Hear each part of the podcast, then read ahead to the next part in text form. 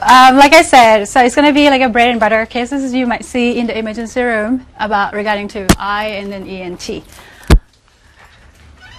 These are the topics that we're going to be covering for half an hour. Impact cerumen, epistaxis, foreign body in ear, in nose, in eye. Dental block, just one or two that might be helpful. Um, conjunctivitis and iritis that um, you just got lectures on, so I'm going to just mention it a little bit.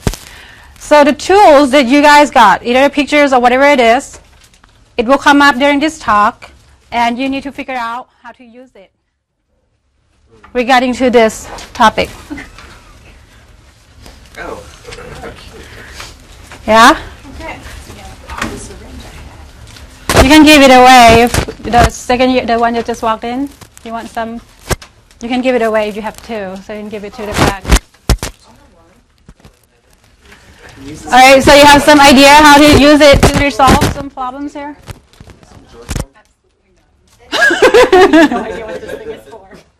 Okay. All right, so the, so the first one is the impact cerumen.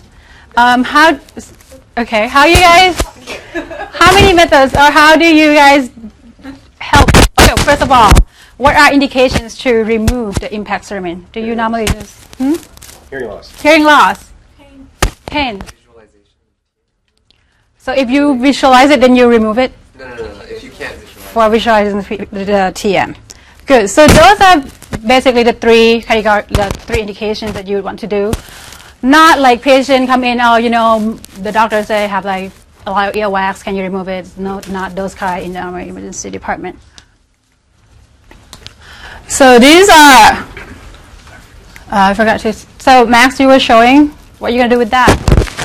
Squirt some warm saline in there. Warm saline. Okay, you think you need something else to go with that? Yes. I don't have. Yeah. So that you can use for take it out, secure it. So what is going to be contraindication if you're going to use that? I didn't have a picture of a kidney basin. Okay, so Karen shows the curate. So what would be what would be the contraindication that you cannot use? You cannot use this. Like expecting a perv. Patient doesn't hold, so- hold still, especially in kids. So you probably not don't want to like perf the TM. So how are you going to use that one? Uh, Warm water. yeah, warm water. You probably need something to connect it, I guess. Yeah, really? Hydrogen peroxide. Yeah. A little 14 gauge angiocath on the end of that. You can get a. Yeah, so you can use angiocath. You can use like a little tube from like a butterfly, or just cut it short, and then you can use a warm fluid to irrigate it. Um, and then someone else has. Oh no. So this is actually come from family medicine literature. It said there's many ways of removing impact cerumen. One is the irrigation one proved to be effective. The manual removal, the one that you have, proved to be effective. The one that um, sometimes we order it and we ask the nurse to get for is a cerumenolytics. It's actually interesting that it said it's not superior to when compared to saline or water. So you basically can just use saline or water into it. Does not need to ask for something fancy. Um, some of the contraindication, the major one is you cannot do is if you think or you know that the patient have perforated TM or anything equivalent. That means they have tube, like tympanostomy tube in there, or um, or if they have any surgery that you know you might think that it could be some kind of a complication from the TM, then you would what, not want to do it warm water is a key. What would happen if you do like cold or You induce the cold you hit a pa- you, you made the patient hit you really much, and then you have to treat for the vertigo later on. I may have learned that firsthand. yeah. Did you have a patient that? Well, it wasn't. So even like room, te- like our room temperature water is also like pretty cold, and he was like That's when he gets come to the ED to get his earwax removed. Not brain. And then the patient returned for the No vertigo. sympathy for he went cold opposite. Another trick is um, after you finish removing the earwax, you know, sometimes you put like water or anything in it. Just make sure that you can, if you have, you can do the final rinse with the acetic acid oleic solution. So this will help to decrease otitis, otitis externa. So this might help. The other thing that you would want to do is you make to make sure is you dry the external external auditory canal. Sorry, I can't talk today. Um, so that's simple. Yes. Um, I've read in some paper or literature about using Colace drops. Yes. So Getting the Colace tablet, taking and put, putting a syringe in there, sucking that out, and then putting a plastic syringe and putting it in there, and that can use can be used. Do you remember reading? that? Um, I did not. I think it will fall into the same categories as a s- cellulitis because if you consider it the mechanism itself. sort of most of them have some water affinity and some oil affinity. Yeah. Um, It works pretty well. If you ever go to the store and buy Cerumenex, it's not a clear liquid, it's a gooey- gooey substance. So anything that has that property could work. Mm-hmm. It turns out Colace is one of those things that has both hydrophilic and, um, what's the other word? Hydrophobic, No, not hydrophobic, uh, lipophobic. What about using the hydrogen peroxide with water? It, Water, that's it's what I've done in the not- past. mhm. Yeah, no. So it's supposed to work, and it's going to be the same thing with, like I said, the literature said there's nothing superior to water, and. Okay. yeah, so you can use that too.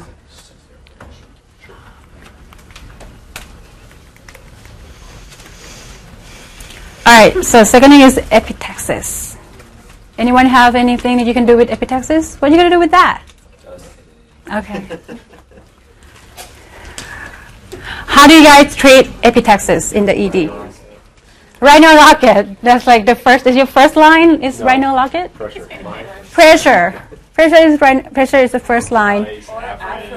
Eyes, Cocaine. afrin, cocaine, Cautery. Can I order that cautery, Silver nitrate.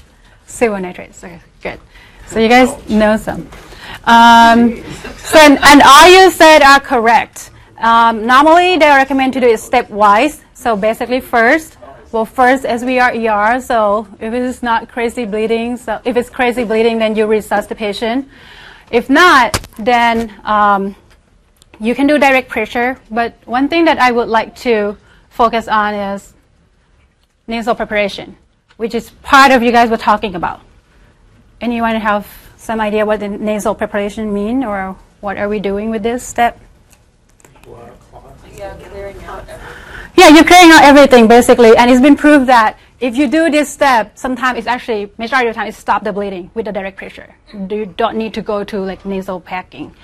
So the nasal preparation is first you have the patient sit up, blow everything out, right? So then you hope that you can see the side bleeding. If not, then you can use all this, either one. So you can try Afrin, you can use la- you can use 4% lidocaine spray. Lidocaine with epi is one-to-one solution. You can use um, topical cocaine, like you mentioned. So you grab some cottons or some gauze, soak it in, plug it the patient blow out all the clots and everything, plug it in, leave it for like 10 to 15 minutes, and then after that you go and check on the patient. So this will cause vasoconstriction as you know, as well as it can stop the bleeding. For the, the lidocaine with epi, is that, like, could we just use the lidocaine with being 1% that we have? Uh, Yes, you can. Mm-hmm. Yes, you can. So are you putting, are you saying put direct pressure in addition to this? Or do this first before you put direct pressure? Or vice versa? So um, if the vice versa. So if the patient already do the direct pressure and is still bleeding, then you have them blow their nose. You need to make sure you have them blow everything out first, and then put this in packet, and then wait for like 15 minutes and go back and check on them. But if, if it stopped bleeding spontaneously, you wouldn't blow it out, you just leave it. Right. That's correct. And the direct pressure piece is important because patients don't know how to do that. They put pressure on their nose, or they, if they do it on their nasal LA, they, did it stop yet? Did it stop yet? Did Yeah. stop yet? Which is, so I tell them 10 minutes continuously until your fingers are cramping. So it's got to be all the time because they keep looking to see if it's still bleeding. Yes, and if they put the patient in like ED1, I'll just leave the curtain open too, so when I walk by, just make sure that they do that. Because, mhm. Sorry, quick question. For lidocaine with epi, are you not concerned about like the nasal septum or whatever? Because if you put it on like a cotton ball or something and stick it in their nose and have them apply pressure, would would that cause You're not injecting. some kind of So you can put it on the local. It would not cause. Do you mean like you mean Like fingertips, penis nerves. yeah. Contraindications. Yeah. right? So you're not injecting to the vessels itself, and it's just going to cause like local vasoconstriction. Uh huh. When you mentioned about septal septal perforation, I was thinking about like cauterization. Oh, I see what you're saying. Okay. So I don't know if you want, everyone get what Dina was concerned about. If you inject like um, lidocaine with epi when you try to repair lax at the distal end um, artery, you know, like the tip of the fingers or the tip of the nose, those can cause um, necrosis of the skin and other tissues. The literature says that that's not true. Like the fingers, nose, That's toes. true. that's That's probably bit. still won't do it. Hmm? You don't want to be the first one to. It's a different form. it's not true, but don't do it. They have a lot of auto injectors you see on fingertips. They're like stabbing themselves accidentally because you have, you're supposed to flip it over and people go, ugh, and then stab their finger, and they never get a necrosis. I had a next door neighbor who was a surgeon, knocked on my door one evening, she auto injected herself in her fingertip, and was just sort of really concerned. So I wasn't sure what was going to happen to her, so I didn't want to just say, just go home, don't worry about it. So I said, sure, you can go to the ER, maybe they'll inject with phentolamine or something, or just watch it. And they went in, and by the time they came in, it was already getting better. They watched her for an hour, they did nothing, and she went. Yeah, because I think you'd have to have like no blood flow for something like 20 minutes before you get necrosis, and a half life of epi is way shorter than that. Mm-hmm. Still, don't do it. Okay. I read that literature. It was the concentration. All right, so the point I was to make for this one is effective nasal preparation before you guys jump to rhino rocket. You know, every time you're like, oh, let's just entry pack them, let's just entry pack them. Cauterize, has anyone ever cauterized Yes. the brachial plexus?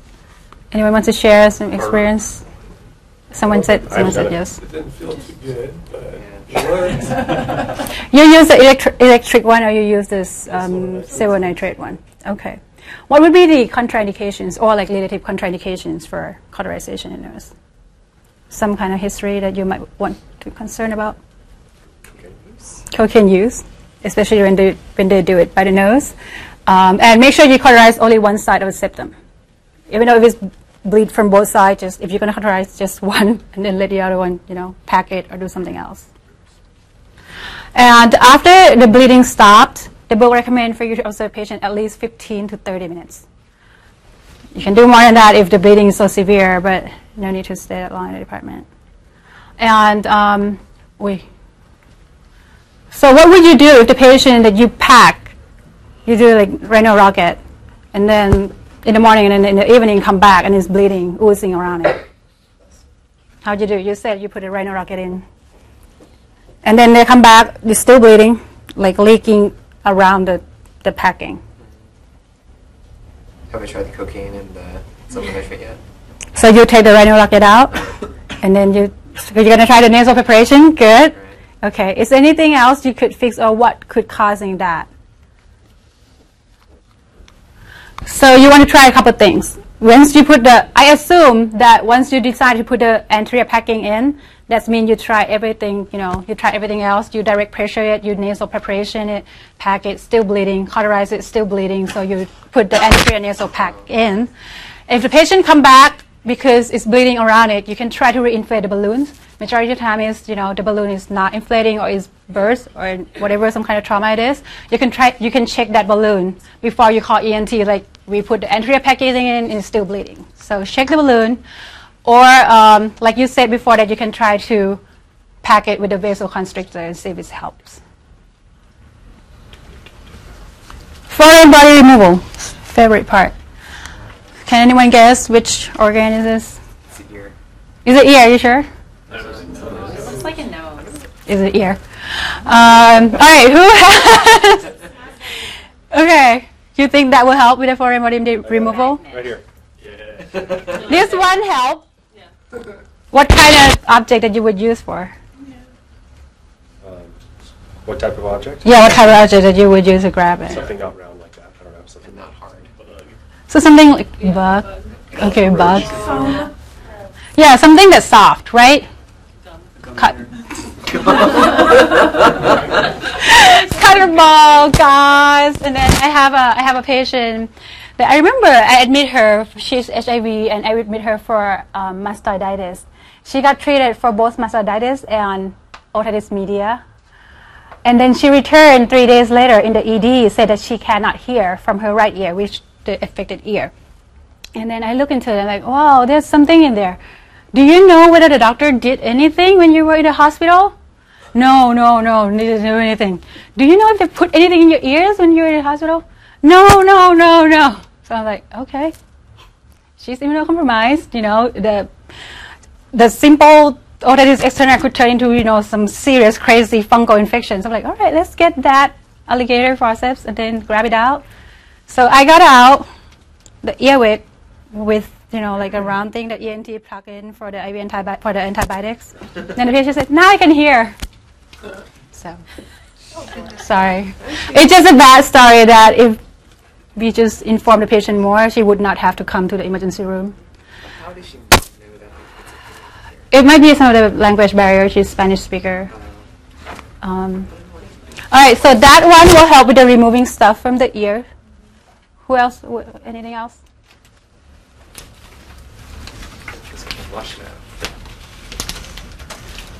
So this is a cotton ball. So that will be perfect for your alligator forceps. And just so you guys know, this is this one is disposable. We do have it in our resident room up in the con- in the cabinet. If you cannot find this one, doesn't mean that I stole it, but you can you can ask the tech to get it from like um this uh, like a supply room as well. What would you do with this one? Kill it first. Yeah, you kill it. How you kill it? Lidocaine. Suffocating. Lidocaine. Lidocaine work. Mineral oil work. Someone has mineral oils. Any kind of oil works. And you know what's interesting, Karen? The one that you have there? Oh. That works too. So any alcohol will kill. So anything, basically, any kind of fluid or any oil. Okay, no opening. So you can just pour it in. Make sure that make sure that you kind of manipulate the tragus a little bit, so the fluid actually go inside, not just like bugging out outside. So then it'll kill the the bugs before you remove it, right? And then after that, you can use that forceps to remove it. Do you like? What about this? Mm-hmm. Oh, do you like uh, pour it in, like squirt it in, or like how do you get that stuff? Yeah, infection. you just pour it in, but you don't want to like push it. It yeah, it, it does not have to be. The pressure doesn't matter, so it doesn't have to be fast and anything. It just it, it just drown the bug. Basics of podcast. Tell them that they gotta stand under. So this is the beat in the nose. How do you remove this one? You like a little like I forget the name of it, but it's a little thing that has a Foley, like a little balloon on the end of it. Does it sound familiar? what do you get? I have Foley's. Yeah. mom blow the kid's mouth Yeah. and tell her there's gonna be. This is in the Oh, I think. ear. Sorry, this is in the ear. So this is oh, in the ear. Oh, no, it's an ear. So this one is in the ear. So you can use the small, like the kids Foley's, the pediatric one. It's very small and the tip is very like small. So if you can manage to pass that and then you blow up like a one cc of the air in it and then you pull it out, or even less, depending on how big a snare is, and then you pull it out. So that's quite um, simple. The other trick that you can do is letting someone have like super glue. And you actually got the, it pair correctly, Randy. You just put some super glue on the end the long Q-tip and then let it dry and then pull it out. Yeah, so you want to put it on, and you just yeah. Just make sure you don't do whatever it is. Yeah. so your hair has to be very stable. There's one point about all of this stuff. Unlike the nose, where there can be some things in there that really are somewhat a real threat to the patient that you just can't leave there, very few things people put in their ears are actually an immediate threat. So don't let the cure be worse than the disease. So as tempting as these are to go for, and there are those that you can get out, and it's reasonable to consider it. Um, also, it's perfectly acceptable to say, you know, uh, there is no immediate issue here. We'll set you up with an ENT appointment, and they can fish it out. They have microscopes and all kinds of different tools and more time. Much easier to do that than giving ketamine to a two-year-old going in there, beating up the ear canal, causing bleeding, hemorrhage, clot, and now you can't even find the damn thing anymore. Or worse, shoving it through the TM into the middle ear. Lots of bad things have happened to emergency physicians over the year going after foreign bodies, and retrospectively, uh, it's hard to justify because the vast majority of them, even a, a bug, if you kill the bug, stop swimming around, the patient's okay. What makes the patient absolutely nuts is the thing crawling around. So if you kill the bug, you don't necessarily have to get it out. So just keep in mind, unlike foreign bodies in other places, like the nose, where you really do have to sometimes go and chase them, this one, most of the time, if you can't easily get it out, it's probably better just to pass and let somebody else go for it. Yeah, I've perforated a TM trying to search for a foreign body in the ear, so, in a little child when I was a resident. So I totally agree with Dr. Schultz. And then if you get one of these patients, patients with a cockroach in the ear, I know it's not an emergency, but to a patient, it looks like something's getting It's into painful. their brain. Just get them back there really quickly, even in triage. Just push- put, put a whole bunch of viscous lidocaine in their ear, and then you can take your time and take Yeah. it out or not, as long as it's not moving. Um, so, um, so don't go crazy, although I think it's a fun talk. But um, Elisa, what you have. Is a magnet that if you, yeah, it's actually the pacemaker magnet. So if you um, put it tight together with the forceps, and then um, you can use that as like a magnet to kind of pull out the the metal foreign body in ear in nose. Um, Someone from um, San Francisco General, uh, Dr. Lin, who has a kind of case series on stuff on how to do these little procedures. You can actually get this thing from Home Depot. Some mechanics have it. You know when you drop a screw way back where, and it's a magnetized little pickup device, Mhm. so you can power it with that magnet, so you get a little more juice on it, and then you can stick it in there if it's metallic. And It will come out. I've never done it, but it looked very simple on her Yeah. diagram. Yeah. Couple things that you want to remove right away. If you cannot get it out, then you want someone to help you remove it right away. Is the disc and um, button battery, because this battery, Oh, just battery. hmm because those will have the alkalis, and then it will discharge inside the ear and causing complications. What about a nose? So someone mentioned mom, which is good. Okay, anything else we can do? Pasipholis. Oh yes, I'm sorry. I think I missed.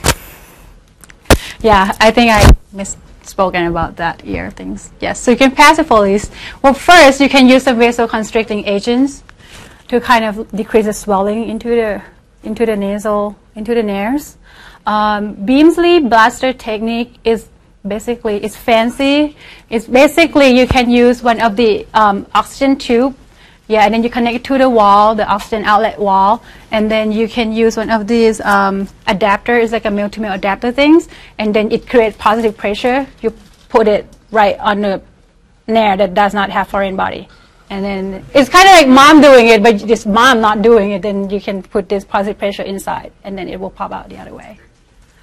Um, super glue is the same thing that we were just talking about, the same technique. And um, small Foleys. I did the small foley once when I was in Thailand. It was it was pretty good. It was very helpful, and the kit was not, you know, it was not like painful, that much painful procedures. Just make sure you don't like blow up a balloon like 5 cc or something.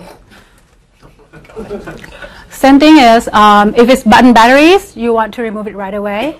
If there's like earring magnet that you know kid put it in both sides and it's caught is stuck in the middle, so that can cause like a septal necrosis. So you also want to remove it right away as well. So no rigid instrument in the uncooperative patient, and um, it's so funny. But if you see like they put beans in their nose or their ears, don't put the water in there; it's swollen, and it just make it more difficult to get out. Um, use alligator forceps for the soft and windshield thing. I found this picture is entertaining.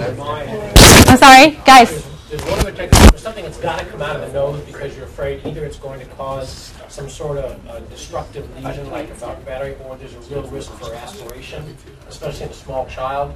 Uh, you're going to have to do conscious sedation. You're going to have to put them down with ketamine. But if you do that, you, it's a two-person procedure. But if you get a Fogarty catheter, number five Fogarty catheter, works really well because it turns out the shape of the nares going straight back is a triangle. It's not a sphere. It's a triangle. Mm-hmm. So mm-hmm. at the very apex of that triangle is open space. So regardless of the shape of the foreign body, it rarely completely occludes the apex of the triangle. Right. And number five Fogarty catheter is so tiny, it will actually be able to be threaded past the obstruction in the vast majority of mesomorph bodies. Mm-hmm. It, it- does take two people. You have one person with a speculum holding the nose open and guiding under direct vision the tip of the Foley cat, of the Foley catheter past the obstruction. And when they're holding it there, a second a person has to stand behind you, inflate the balloon, and then pull it out. But with those two people, you can get almost anything out of the nose because of that unique anatomy feature. Something to keep in mind, if there's a foreign body that has to come out, and you've got a very uncooperative child, so you ketaminize them, with this doesn't protect their airway, and then you can go ahead and do this Foley therapy. I've done this a bunch of times in the ED, works really well. And um, the the symptoms for the child with the foreign body in the nose, just so you guys keep in mind, is it could be a chronic nasal discharge from one or two nares. So one thing to keep in mind, it's not just like oh URI or you know. All right, leg repair. So this is um, we are on like HENT kind of. So I'm just going to talk about tongue laceration. This laceration who said fix it? Suture it. It's tongue. How deep, Through? how Okay. deep is it? Is it through and through? No, it's not through and through. Hemostatic? Huh? Is hemostatic or is it, It's exactly what it looks. It doesn't. It's not actively bleeding right now. Good question. you're 100% through, it's not through the bottom? Yes, it's not through the bottom. How far down is it? Is it pretty superficial? I think It is superficial. Then I would. What about this one? Yes. Questions? Yeah. Yeah, probably not to fix it. Palpable? Yes. Possibly? Yes. What about this one? Yes. Yes. Yes? Yes. Yes. Yes. Yes. Yes. What about that one? Yes. Is he pinching his tongue? Yep. Oh. A little special K for that. What about this one? Yeah. Yes. That one is Okay. So the guideline, like when to close the laceration, because I think you all know that the any lesion in the mouth is healed pretty well, um, and it's already dirty. So some guideline is if the laceration is big, that means it's more than one to two centimeters, or it's a large gaping wounds. You know, it's like this picture because you don't want you don't want any food to stuck in there, and it will cause more or induce infection more. Or if the wound requiring some hemostasis, like this one that's actively bleeding, or this one, then you might want to just close it. You don't have to like close it nicely, but like you do on the face. You want to close it loosely and you know, leave it a. It doesn't have to be like every five millimeter suture thing. So So those pictures? Which ones don't fix? So don't fix, don't fix. So this one you might not have to fix it, although it's long, but it seems like it's not gaping and you know it's kind of almost in place. Um, this one fix, this because it's bleeding. This one you want to fix because it's bleeding as well, and this one is gaping wound, so you want to put it The together. second one that's got the really funky shape. Doesn't look that deep. So that one I'll ask the patient to kind of like stick out their tongue if it's more like open and then it has some space like gaping inside, and I'll fix it. So then when they chew, the food is not get inside. Um, for the small laceration or it's not gaping wound, you don't really have to fix it. So you have a patient with a tongue laceration. How are you going to provide them the anesthesia? Viscous lidocaine. Viscous lidocaine. Okay. What if it's like this big? One percent lidocaine. One- inject. Inject. Yeah. Inject where?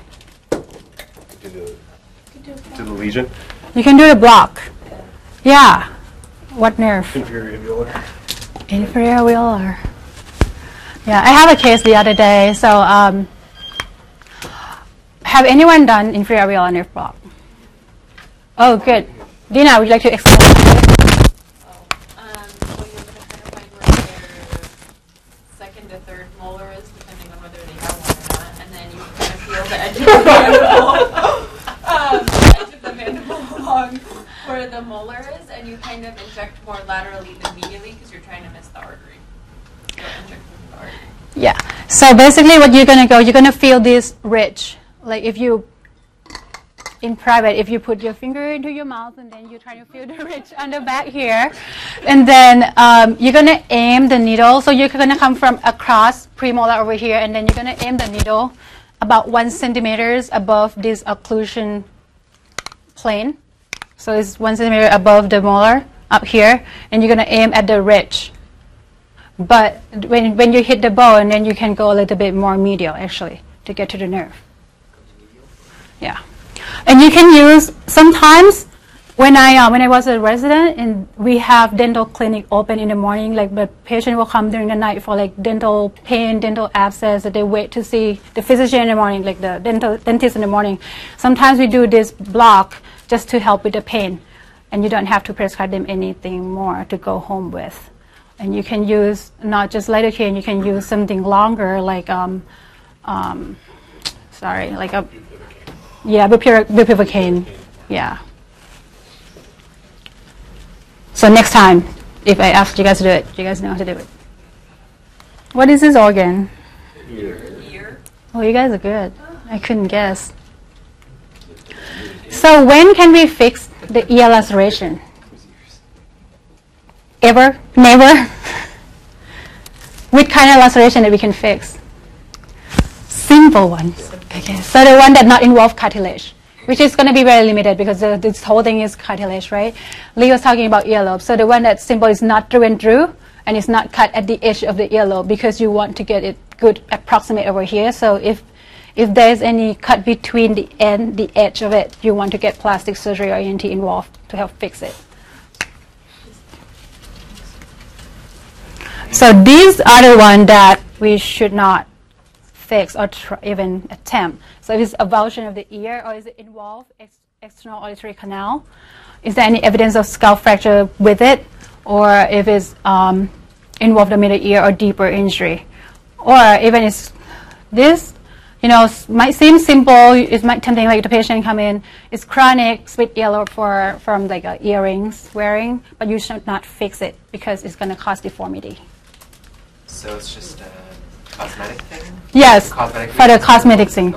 So this one, you can refer them to have like ENT fix it. These are going to require emergent ENT to, to involve. Why How do you- Why the external auditory canal? Like just because we can't do it, or So it's involved external auditory canal, it's actually inside. So you don't want to, yeah. mhm, It's not a pinna. Mhm. How do you do the, how do you provide the anesthesia for the ear? Blocks. Yeah, so you can block it, right? Anyone can guess how many nerves there is supply to ears? Pinna, basically. It's the pinna itself. Three, four. Four. So it's great, greater auricular, lesser auricular, vagus, one of the branch of vagus nerve, and one of the auricular temporal nerve. So basically, what you can do is you can go. So you're gonna go above, like where the junction of the pinna and the scalp is, and then you're gonna go here, and then you go like a triangle, triangular air, like triangular injection, and then you can do it the same thing from the bottom here. So this will block the whole pinna, and you can fix it. It doesn't block the internal canal. No, it does not. Yes, so it's just outside here.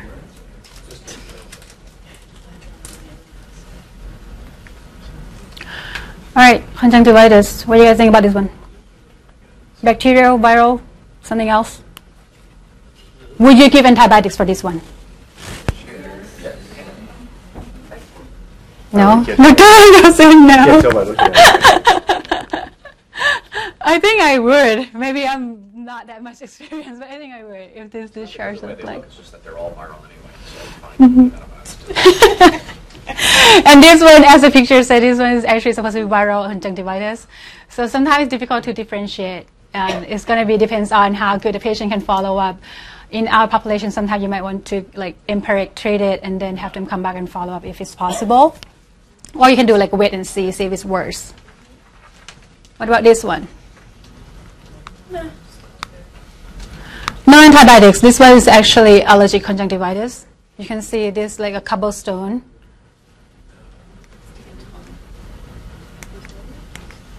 So bacterial conjunctivitis, you can give Ciloxan or like polytrim. This is like the kind of basic antibiotics thing. Viral, no need for antiviral. You can wait and see, or you can have you can prescribe the antibiotics and then to just get over it and then it'll be gone, no matter what. Allergic, you can give them something for pain, um, and you can also prescribe oral antihistamine that will help with the conjunctivitis, the allergic conjunctivitis as well. What about patient wearing contact lens? What would you give? Yeah, moxifloxacin, so it's like a fourth generation of fluoroquinolone.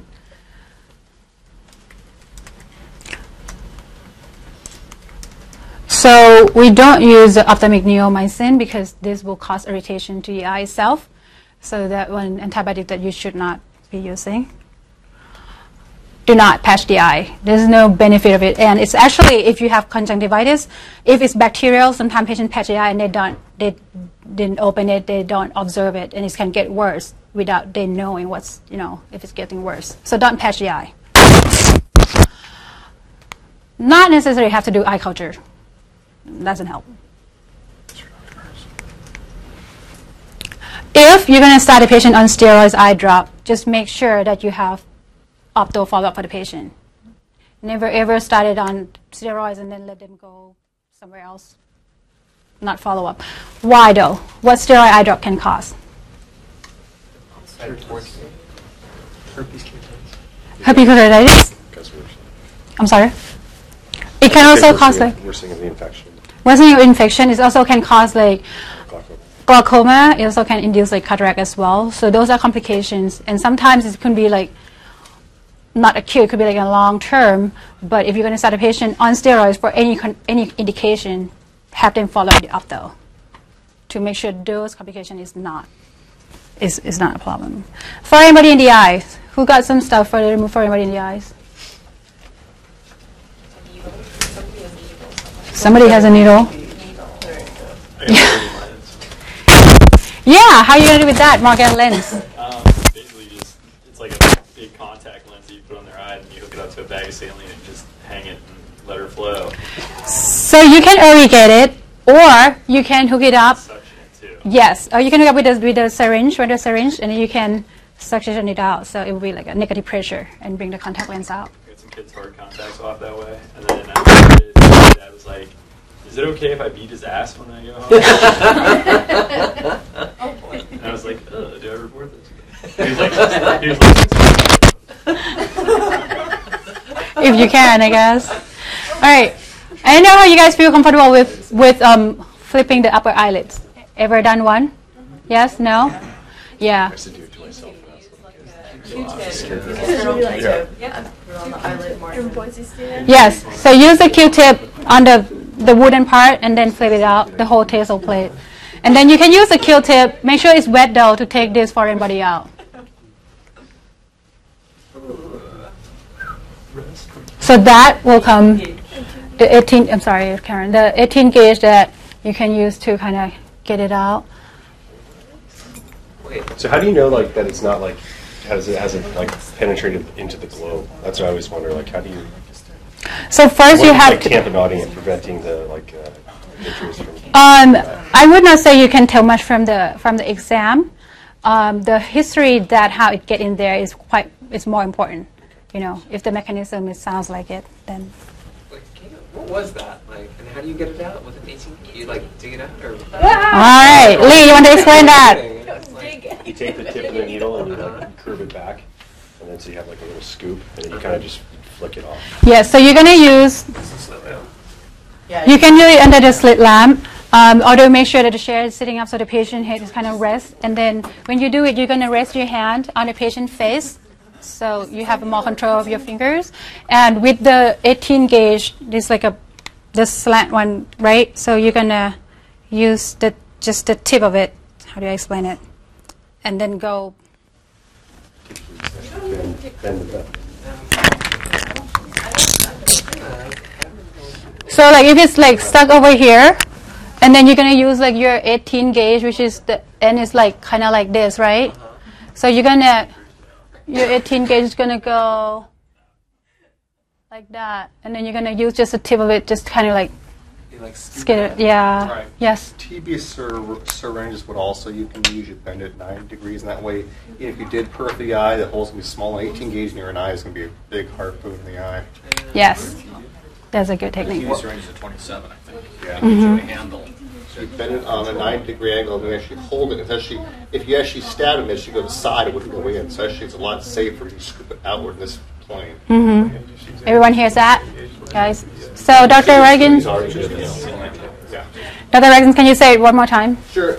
You, what you can do is you can use a TB syringe or any syringe that's got a handle, basically, but a really small gauge.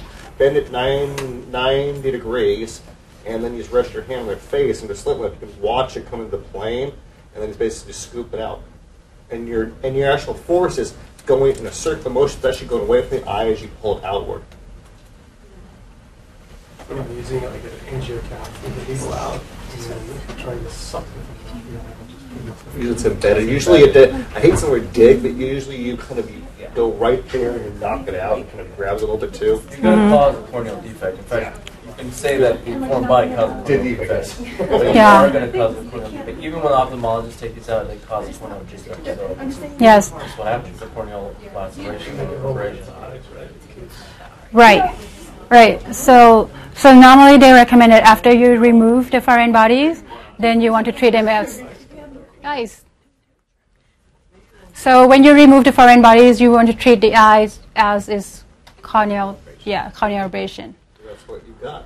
hmm and then this is what um, Wes was talking about: contact lens in the eyes. Sometimes it might be difficult for the patient to get it out. So you can use that Morgan lens to take it out. Some I don't know. Some ED has like this, kind of like a look like a forceps thing that you can keep it out, bring it out as well. Not the metal one. They have like kind of like a paper one. Yes. Going back to the rust ring or to the metal thing, which can form or, or a rust ring. There is, unless you get the whole thing out, usually over at Opto to get this thing out, there was talk about us using burrs at one time. I've never seen one used. I'm not sure if the older guys here have used burrs in the past, but I think that's Opto's purview, not ours. hmm Yeah, if you have, if you removing this foreign body and there's some staining also still that you cannot get it out, then you have the patient follow up tomorrow, just so then opto can clean it more. The retain of this material is actually can causing some defect on the cornea, so that's why the patient should be follow up with the opto tomorrow, like the day after. Sorry, tomorrow. So like Dr. Langdorf mentioned before, if the disease on the cornea, it should the pain should go away with the proparacaine eye drop. So you can help the patient with that. Make sure you irrigate the eye after you remove the foreign body, just to make sure. Um, and then you treat it as a I'm sorry, that's a corneal abrasion. I think I'm going to stop here. No. Nasal fracture. Okay, one, two more slides. Nasal fractures. Um, how how good is this for the X-ray? Has anyone ever seen one? Probably not take this as Yeah. So and I have to admit, and my, it's probably a bad practice. The only time that I did it is for a child, not a child, like 14 years old boy playing football, and then has like this tender and look a little bit crooked, and then the dad like, well, how do you know it's broken? I need some kind of imaging. I'm like, I'm not gonna send you for the CAT scan. So I'm uh-huh. like, I'm like, I'm negotiating to do this one, You know, it does not help that much in terms of treat management or like diagnosis. Nasal fracture is a clinical diagnosis.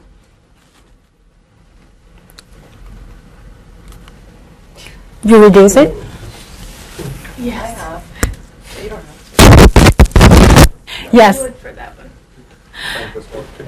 I would for that one. That one, I really, w- I want to. It just looks so crackly and juicy.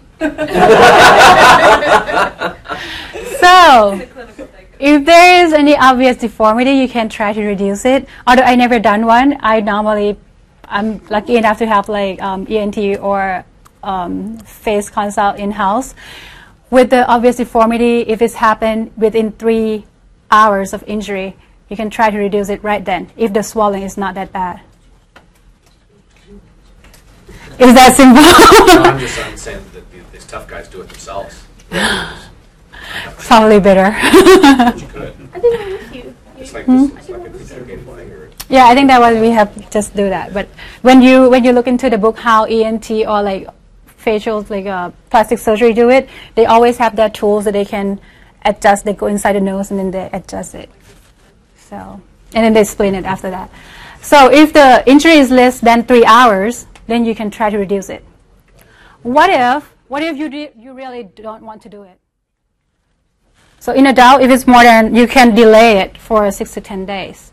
So the patient injured today, you can tell them, you know, whenever it's deformity, not actively bleeding, you can tell them follow up with ENT or plastic surgery in seven days, and that should be just fine. This will not will not complicate any kind of healing, or the bone has not set yet, so they can still reduce it in the clinic. What if it's a kid? Do you like, you know, move numbs to get this kid to a pediatric plastic surgeon, or do you do it yourself? No, this is a kid. I actually Oh. tend not to do it, but you can wait a little bit less. So it's already three to seven days for kids because the bone is formed faster. This one you guys probably know. Diagnosis? No. Wait, someone. I thought someone said- I said no. Someone say something else. I said iritis. Iritis. That would be yes. Oh. So, this is a syndicare that you guys just saw the other hours, right? And this is what he said is a ciliary flush. Basically, the redness around. Yeah. hmm So um, this is pretty, pretty, pretty um, pathognomonic for the anterior uveitis or iritis. Which one has the sparing? Which one has the uh, limbal sparing? That I don't know. Is it Kawasaki? Uh, Randy was asking which one, has limbal sparing, and I do not know. And then Austin said Kawasaki. So this is the seven flares. This is probably cells, not much of flare. You were asking what, where was the flare. So if you compare, this more dark than the other picture. Treatment? Treat the cause. I'm sorry. Gotta treat the underlying cause. You're going to treat the underlying cause, which is correct. But don't forget that there is actually not essential workup for the first time diagnosis. Um, steroids with opto consult. So this patient, you want them to follow up with opto like the day after, no later than that. Questions for Charisse? Three questions for Charisse? Oh, yes. Oh, No, no, yes, no, we're not gonna- for you. Yeah, Oh, yeah, we're for gonna, you. do- only people at home are gonna ask them, so here we're gonna do mental answers. Okay.